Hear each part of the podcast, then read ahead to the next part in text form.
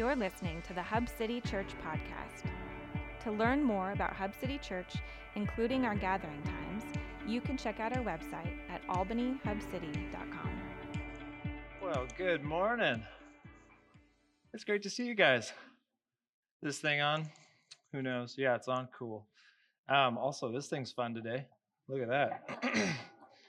um, guys, it is great to see you. I hope you had fun on the snow day ice. Um, the thing that I loved about the ice is uh, the kids' snow clothes did not get as wet. You guys experienced that as well? You're not drying it out three times a day. It was awesome, actually. But then the falls were harder. So there's a give and take to everything, isn't there? Um, also, uh, Bryant Park. Uh, anyone go down there during the snow? Okay. Well, you saved yourself some some trouble. The, the park flooded and then froze, so it was literally like a lake. And uh, the hill that went down was incredible for sledding. And literally, my daughter went like 15 feet out onto the frozen lake, and we weren't nervous at all. And um, as we were yelling at her, and it was pretty awesome. So next ice storm, go to the frozen lake down in. Um, I'm really excited. I'm excited to get back into Matthew. We kind of had uh, kicked off the year just with like a little New Year's message, and then missed last week. Obviously, thank you for your grace, um, just in our uh, trying to to keep everyone safe. Um, but I'm excited. We're back into Matthew. So if if you're uh, kind of newish with us uh, for a while now, we've been into the Gospel of Matthew and just kind of going line by line and really, really trying to um, just see Jesus in a new way and see him in the way that Matthew specifically portrays him. Um, as we kicked off the whole series, if you remember, actually in Matthew chapter 9, with Jesus' call of Matthew as a tax collector to join him. And already Matthew is just has a different perspective um, of Jesus and what that means and what he calls. And today is one of my favorite passages of all time. It is just such a rich uh, passage that we read and we know it's incredible. We know it's it's awesome, but especially with modern medicine and stuff like that, it kind of feels like, well, you know, leprosy, what is that, you know, and that kind of thing, and um, just the gravity of what happened then. But um, I'm getting ahead of myself a little bit. Uh, let's just recap real quick. So we're in chapter eight, which means we've already gone through Matthew one through seven, and all of those are recorded on YouTube or on podcasts and stuff if you want to check those out. Um, but we've been working through, like I said, Matthew kind of retelling who he is portraying Jesus to be. The Jesus that was kind of like the Moses of old, that he was rescuing God's people from slavery once again and bringing them into the full promises of God. And Jesus has already done some amazing things. In the first seven chapters, he's already done some incredible things. We actually see this in chapter four, um, 423. It says, And he went throughout all Galilee, teaching in their synagogues and proclaiming the gospel of the kingdom, healing every disease and every affliction among the people. So his fame spread throughout all Syria, and they brought him all the sick, those afflicted with various diseases and pains, those oppressed by demons, those having seizures and paralytics, and he healed them. And great crowds followed him from Galilee and the Decapolis, and from Jerusalem and Judea, and from beyond the Jordan. So he's already just got such a following. He's doing incredible things. And seeing the great crowds behind him, Jesus now is about to, in chapters five through seven, he's going to give one of his most just incredible sermons, probably the most incredible sermon of all time um, on the Sermon on the Mount. And today, it's 100%, or it's not 100% certain exactly where he stood and all that, we wouldn't know. But today, about the area that they think, this is called the Mount of Beatitudes. Um, so they actually have a church there. This is an aerial view of a church, and they would think something like Jesus would stand kind of where that was speaking, and you can imagine just the you know thousands of people that are on there right next to the Sea of Galilee. Um, so now there's actually a church there, which is pretty incredible, um, and it's actually oriented. The church was built architecturally to um, to show all the beatitudes, so all the sides, and it has something which is amazing. But now, kind of post that. So imagine Jesus standing there. He's giving that sermon, Matthew 5 through 7. We walked through that before we got into our Advent series, and you can go read that. So now, this is what we're told in chapter, chapter 8, verse 1. And when he came down from the mountain, from that spot, great crowds followed him. Okay, so now the teaching is out there. People have been following Jesus. He's been doing some incredible stuff, but now Jesus has fully given his vision of what he is about, his manifesto, the purpose, what he's going to do, kind of his curriculum. If you want to follow me, these are the things that it's going to mean. And based on his mission statement, not only to learn and to grow, but that this will actually usher in the kingdom of heaven that he says is at hand, is near. And now he's going to move in the next couple of Sundays, the next couple of chapters, he's going to move into demonstrations of this kingdom that he's going to talk about. He's coming down from the mountain. A great crowd is behind him. Some, I imagine, are all just incredibly pumped. They're excited, right? With aspirations of now, what is this God going to do for me? Wondering, what's Jesus going to do now? Are we just going to march in and change everything? Is everything going to happen in the blink of an eye? Are we just going to go and overthrow Rome tonight? Are we going to see more miracles? Some people are probably confused. Blessed are the poor. Love your enemies. Pray for those who persecute you. Like, who is this guy? I kind of want my money back. Like, this was the worst sermon I've ever heard, you know? Then the very first thing that happens as if in response to all that questioning, to throw everyone's expectations out the window, is an encounter with the last person that you would think or expect to show up to a densely crowded, popular hillside a leper.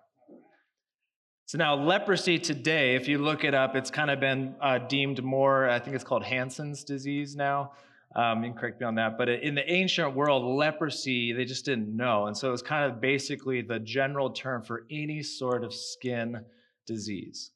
Like if you had blotchy skin or some like red popping out or whatever, like you had leprosy. I experienced the equivalent of leprosy in high school with acne, is what I felt. I know what it means to walk in. I had bad acne and like, don't look at me, I'm hideous. You know, I knew what that meant. But this story is incredible. It has so many layers to it. And there's three layers that I want to kind of go into this story with. Or layer one is Jesus meeting the humanity of this man. So this is verse two. and behold, a leper came to him and knelt before him. So, right here, already, an incredible scene and completely inappropriate completely inappropriate. What is a leper supposed to do? So, anyone with a leprous disease is to show themselves when they, if they feel like they have that or they, they look at it, they show themselves to the priest. They'll be shut in a certain place for seven days. If at the end of that seven days they come out and they are fine, they're pronounced clean. But if they come out at the end of the seven days and with some still skin deformity, they're pronounced leprous. Okay, this is Leviticus chapter 13, our favorite book of the Bible. Verse 45 The leprous person who has the disease shall wear torn clothes and let the hair of his head hang loose. He shall cover his upper lip and cry out, Unclean, unclean. He shall remain unclean as long as he has the disease. He is unclean. He shall live alone. His dwelling shall be outside the camp. So that's somewhat of a vision, a picture of what this guy looks like, smells like, feels like. In one commentary I read, because this went on for forever, it says In the Middle Ages, if a man became a leper, the priest donned his stole and took his crucifix and brought the man into the church and read the burial service over him. For all human purposes, the man was dead. So this man was an absolute outcast, totally alone, untouched, unhugged. No one could go near him, no one could share food with him. Think of all the Sabbath meals that he ate alone or just missed, all the birthdays, all the holidays, just you name it, utterly alone. This man was supposed to have avoided Jesus. Do you see the audacity this man has to approach the King of Kings? He knelt before him, which can also be translated as even a verb of worship. called him Lord to show his utter fealty and hope in this Jesus. Remember who he was in front of. He was not just in front of Jesus, but the great crowds behind Jesus, risking what little pride and self worth he had left with this rabbi who he has violated all the regulations to get close to. And what does he say? Lord, if you will, you can make me clean. Did he ask a question? It wasn't what authority do you have because he declared him Lord. It wasn't if he could heal him. He assumed that the power by saying, You can make me clean. It could be, Are you willing to do so? But it's more stated in a way that's the confidence that purely by your will, I know I could be made clean. I'm declaring you have that much authority. And whether we don't know if the man had just heard Jesus' sermon, would he, would he be able to hear it or not? But what did Jesus just teach his people to pray? Our Father in heaven, hallowed be your name. Your kingdom come, your will be done on earth as it is in heaven. This man believes the kingdom to be here in Jesus, and it is his will your will to be done. The leper isn't asking a question, he's declaring a truth that he believes with all his heart. Verse 3 And Jesus stretched out his hand and touched him, saying, I will be clean. And immediately his leprosy was cleansed. Rabbi Jesus met this man. He stretched out his hand, meaning the leper was closer than he should have ever been, but still Jesus voluntarily filled the gap to show his willingness. Jesus speaks to him, speaks kindly, and says that he will. When do you think the last time this man heard something positive or someone helped this man? If you can't be near someone or touch anything near around or that he's touched, it's hard to help out. It's hard to share. It's hard to even talk to someone. Jesus touched him and spoke to him. Jesus also healed his skin. But the language is so fascinating. There are perfectly fine Hebrew and Greek words for actual healing actual bones remended, healing of the skin, healing of disease. But the word for clean here is more of the word for purification. Make me pure, is what the man was asking, not just heal my skin. The man wanted to be healed, yes, but he wanted his life back. He wanted to be a true Israelite again. And that meant he needed to be made pure again, not just well. And Jesus did this. In this action, not only did Jesus heal his skin, he healed his humanity. He gave him dignity. He gave him identity. He gave him his life back. Jesus, the author of life, came to earth to give life and life abundantly. This man was essentially pronounced dead while still living, and Jesus brought him from death to life. And that is awesome in itself. And that can seem really romantic, but there's actually a very real legal implication to this for their society. So, this is layer two the legality of what Jesus just did. Verse 4 And Jesus said to him, See that you say nothing to anyone, but go, show yourself to the priest, and offer the gift that Moses commanded for a proof to them. So, as you guys probably know, and, and if you don't, it's, it's kind of it's probably understood, but there was a lot of cleanliness rituals in the Mosaic law, and as the people lived, and there were lots of like, don't do this, do this, and if you do this, you have to get clean by this, and all that kind of stuff, right? So, the goal for them, the goal for the Israelite people was actually holiness, to be unique, to be set apart, to be clean, right? Israel, their focus was how holy can we possibly be? And sometimes they would take it too far and it would become very legalistic and, and ritualistic and that kind of thing, right? Which is fascinating because what's our culture's struggle with? Our struggle with how close to the line of sin can we get and still be okay? Do you see the difference of that? We don't care about holiness. We care about, well, what can I still get away with, right? We saw this practice of holiness through the desert narrative in the beginning of our Bibles, where the tribes of Israel were actually all centered around the tabernacle, God's holy presence that was set apart from anything else. And this tabernacle and later, later the temple was to be kept aggressively holy. Here was one of the main clean versus unclean laws they were to obey. This is Numbers chapter 5. The Lord spoke to Moses, saying, Command the people of Israel that they put out of the camp everyone who is leprous or has a discharge, and everyone who is unclean through contact with the dead.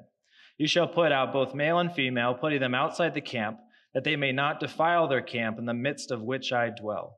And the people of Israel did so, and put them outside the camp, as the Lord said to Moses. So the people of Israel did. Okay, so all of these were dismissed from being in the camp touching dead things, having fluid discharge from your body, and then lepers, which again encompasses all skin disease. So it's kind of rather hopeless for those unless they went through the proper cleansing ceremonies. There was actually a merciful law, though, that was put in place for lepers who were cleansed and wanted back into community. And I served you guys by diving way too deeply into Leviticus 14 because it is insane. But I also, for those of you that haven't memorized it, um, I want to walk through it a little bit because I don't know if we all know what a leper has to go through to become clean again. And this will this will make sense in a little bit. So this is Leviticus chapter 14 Verse 1. You guys excited? I'm excited. The Lord spoke to Moses, saying, This shall be the law of the leprous person for the day of his cleansing.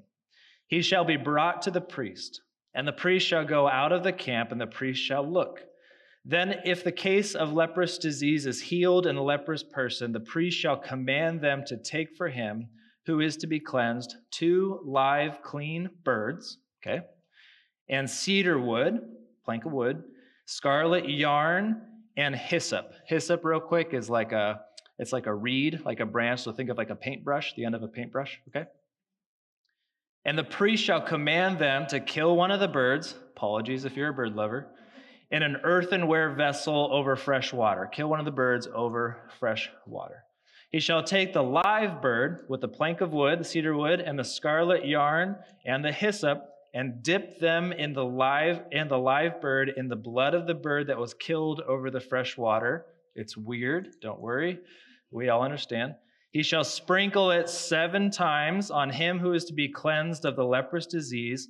Then he shall pronounce him clean and shall let the living bird go into the open field. Okay? Pretty weird, but pretty awesome.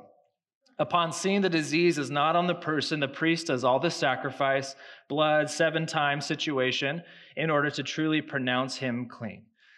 Okay, so this is done outside the camp. Verse 8 And he who is to be cleansed shall wash his clothes, shave off all his hair, and bathe himself in water, and he shall be clean. And after that, he may come into the camp, but live outside his tent seven days. So, He's back in camp, which is already massive, right? Completely shaved, bathed, and clothed, but has to live outside for seven days in public to show his healing to the community. Okay? Literally, the shaving is literally to be like a newborn, to show that this person is reborn remade, to be a witness of the cleansing that has happened to him. And that's not even the end of it, okay? Then there are sacrifices. The leper is himself is to provide three lambs. And there's even a clause, if you read more of Leviticus 14, for those who are poor and can't afford that. There's actually a clause for that. Goes through the full range of sacrifices sin offering, guilt offering, and burnt offering to show the totality of asking God for forgiveness for any and all offenses to be fully cleansed. And then, after all that, the leper is anointed. Leviticus 14 14. The priest shall take some of the blood of the guilt offering, and the priest shall put it on the lobe of the right ear of him who is to be cleansed, and the thumb of his right hand, and on the big toe of his right foot. Did anyone memorize this in Awanas growing up? like, where was this verse? I want a badge for this verse. Did you guys know? So, this is so super cool. So, the right ear the right ear, this one should hear God first. Right thumb, this one should put his hand to do God's will first. And right foot or right toe, this one should follow God's path first. Cool symbolism. Do you know who else has to go through all that? Any priest. This is the exact same ceremony for the priests, the Levitical priests that they have to go through. The healing leper has a special calling and anointing on his life. And then the same process is repeated with oil, which would take way too long to get into, but oil is such a cool symbol. And a lot of the symbolism comes from the Garden of Eden, establishing heaven on earth. And then later in our New Testament is a, is a, a metaphor for the Holy Spirit, which is incredible. Same thing on the right ear, right thumb, right toe. So, in this ritual, the priest was to make atonement for the leper, to pronounce the man fully clean. And the whole point of Leviticus is to show the people that God really is holy and truly the sovereign God of all things. And one day would be among his people again in purity. But for this leper, he knew who claimed him clean. He knew who healed him. He'll never forget who healed him and pronounced him clean, fulfilling in his will all of what the man just went through. It was God found in Jesus Christ.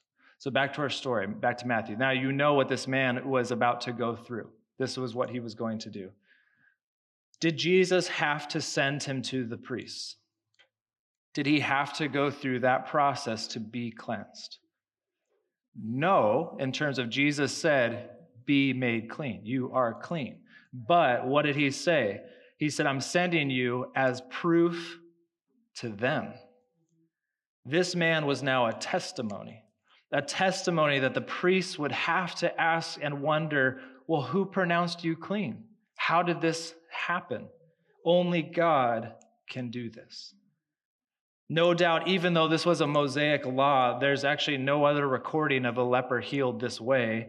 And this is just my own thoughts, but I, how are they prepared for that? Like, this would have been a ceremony that they didn't do regularly, right? So I would imagine some scrambling of, like, ah, go find a bird, you know, and go out and that kind of thing. Probably wondering all the while, like, what? We've never done this before.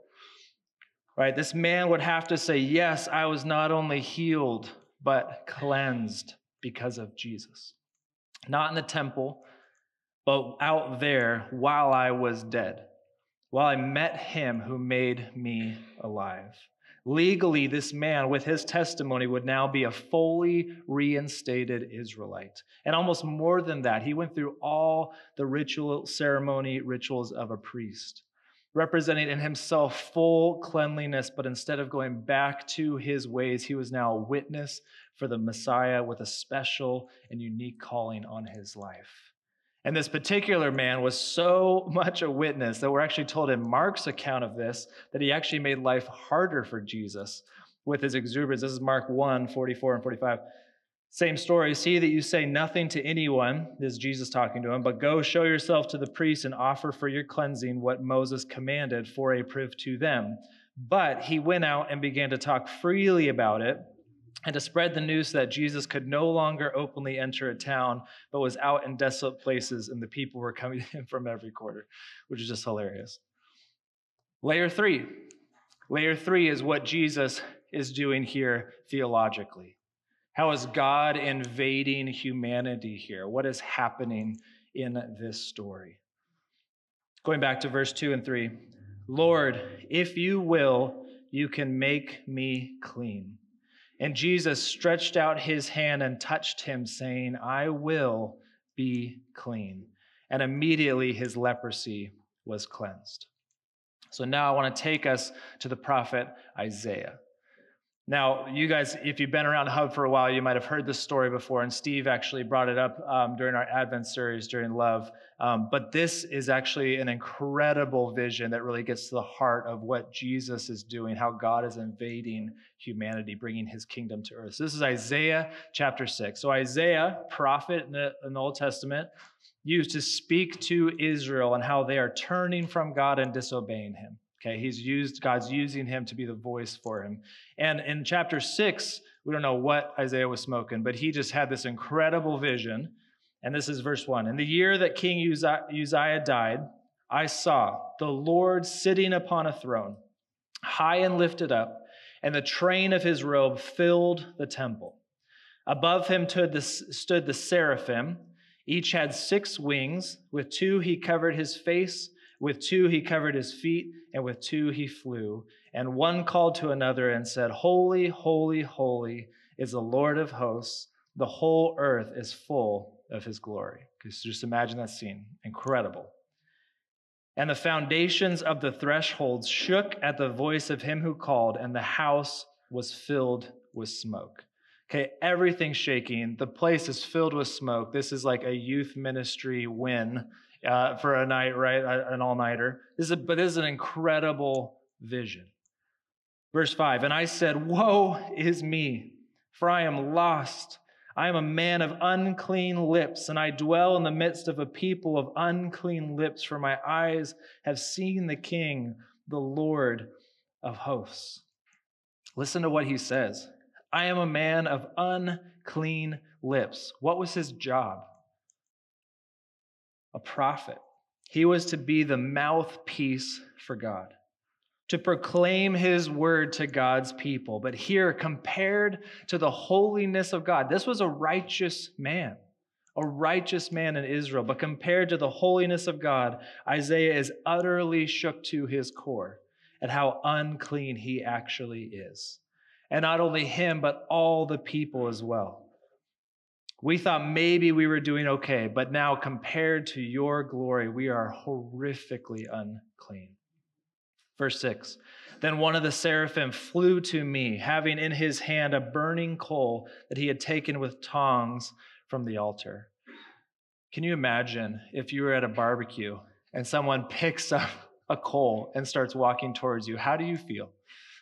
Right? This is this is a terrifying scene. Like already in the glory of god isaiah would have been like why am i not just smoke right now? I should have been obliterated. I've lasted this long. Here comes my doom. Like this is happening. This is going to sting. Verse 7 and he touched my mouth and said behold this has touched your lips. Your guilt is taken away and your sin atoned for what did he say? I am a man of unclean lips. Where does God touch him? God touches his lips and makes him clean. Your guilt and sin are taken away. What came up in you when you entered my presence is now taken away. It's forgiven. Now go and share that message. God's holiness makes clean what was unclean.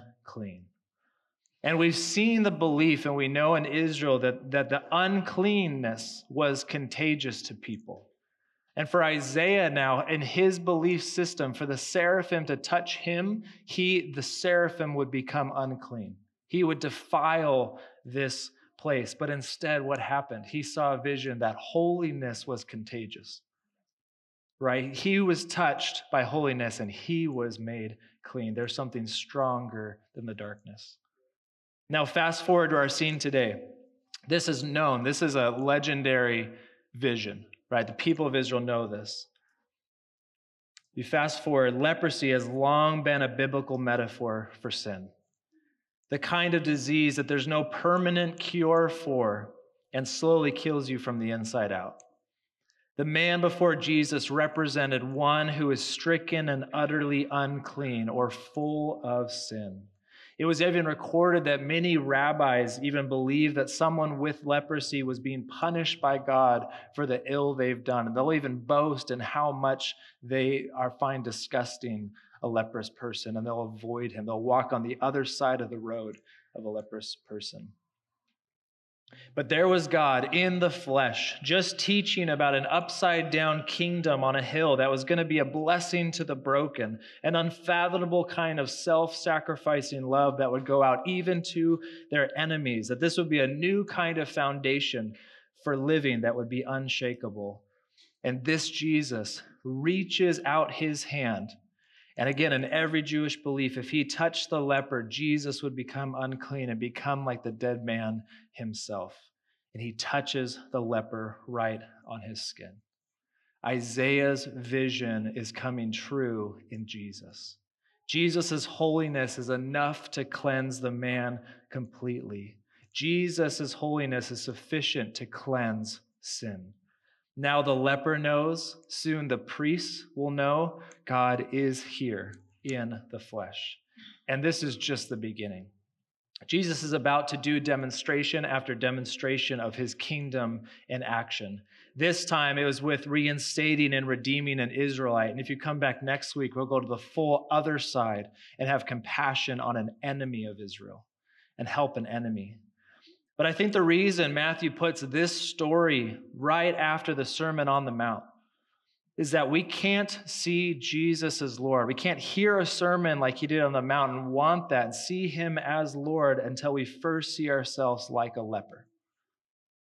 We might not have a skin disease, but sin has plagued us just as badly. Some heard the Sermon on the Mount and were hyped, thinking now what their Savior was going to do, what they wanted him to do. Finally, we have a champion for our cause, but Jesus is about a different path. The leper would be like a priest. The ones who know they're unclean would be the ones made clean. This healing of the leper isn't the pinnacle of miracles that Jesus has been working his way up to, doing small things to now get to this point. This is the base foundation for what God has come to do. He's demonstrating this is it, the kingdom of heaven right here. Not just to be a miracle worker, but to truly save the people from their sins. Jesus came for the ones who were sick and want to be made well. And Jesus met them in their darkness. Isaiah had unclean lips, so the burning coal touched his lips. The man had a skin disease, so Jesus touched his skin. This man was completely on the outside of his own people and society, and Jesus brought him back more into the fold than ever before. In this one story following on the Sermon on the Mount, Jesus is showing his power over all creation, over sin, over death itself, and establishing a new people remade after encountering the Christ. You see, Jesus, he doesn't wait until the cross to be making all things new. He doesn't only bring back to the dead after Easter, right? He's doing that right here, right now. Just like God came down from heaven to be with his people and make all things new, Jesus comes down from the mountain to be with his people, regardless of who they've done or, or who they are, what they've done. And if they believe, he will bring them from death to life. This is what he's done for you and I. Like on whatever layer of this story that you most identify with, and there's even more that we didn't cover, Jesus has come to meet you.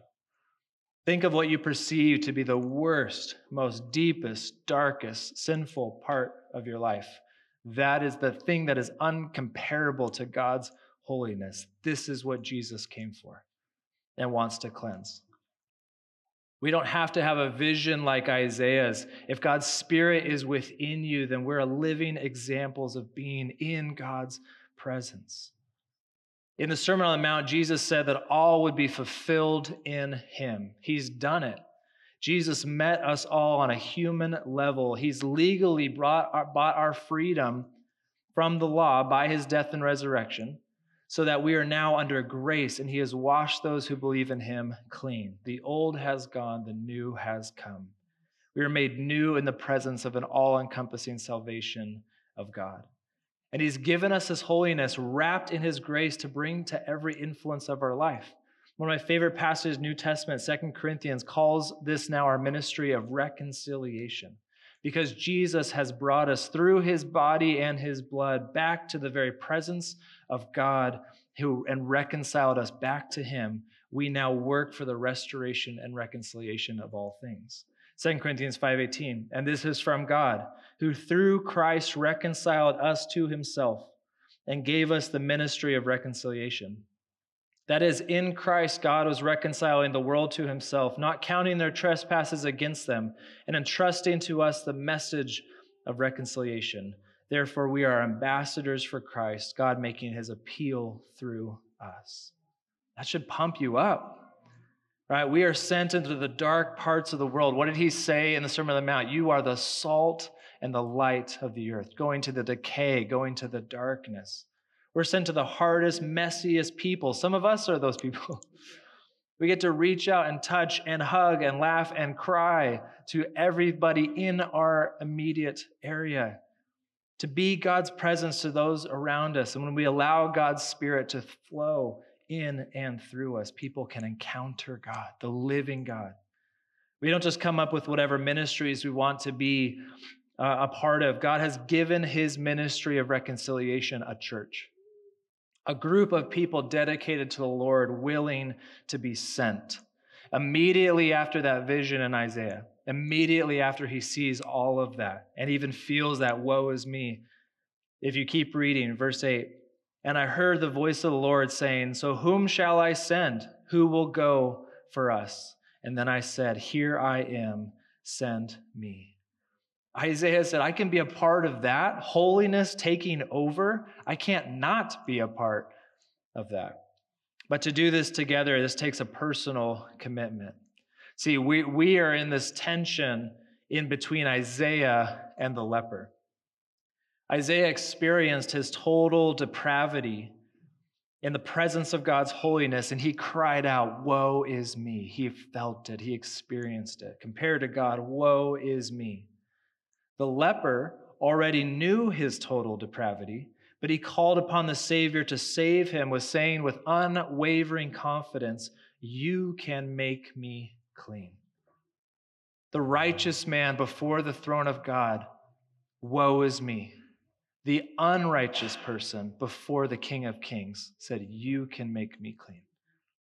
If you encounter God today, I pray you will be shocked like Isaiah was with the conviction of the leper. For us to live in the tension and to say in worship, Woe is me, and you can make me clean, Lord. If you encounter, it, it, there's no better prayer in Scripture, if you've read this before, with that kind of heart than David's prayer in Psalm 51. I want to end today reading that over us. Let this be your prayer today to have that, Woe is me, and you can make me clean. Let this be our prayer today. Psalm 51. Have mercy on me, O God, according to your steadfast love, according to your abundant mercy. Blot out my transgressions. Wash me thoroughly from my iniquity and cleanse me from my sin. For I know my transgressions, and my sin is ever before me. Against you, you only have I sinned and done what is evil in your sight, so that you may be justified in your words and blameless in your judgment.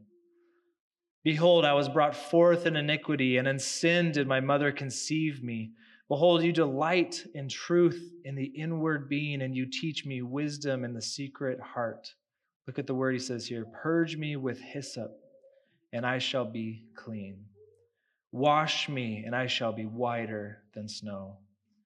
Let me hear joy and gladness. Let the bones that you have broken rejoice. Hide your face from my sins and blot out all my iniquities. This is it, church. Create in me a clean heart, O God, and renew a right spirit within me. Cast me not away from your presence, and take not your Holy Spirit from me. Restore to me the joy of your salvation and uphold me with a willing spirit. Then I will teach transgressors your way, and sinners will return to you. Deliver me from blood guiltiness, O God, O God of my salvation, and my tongue will sing aloud of your righteousness. O Lord, open my lips, and my mouth will declare your praise. For you will not delight in sacrifice, or I would give it. You will not be pleased with a burnt offering. The sacrifices of God are a broken spirit, a broken and contrite heart, O God, you will not despise. Amen.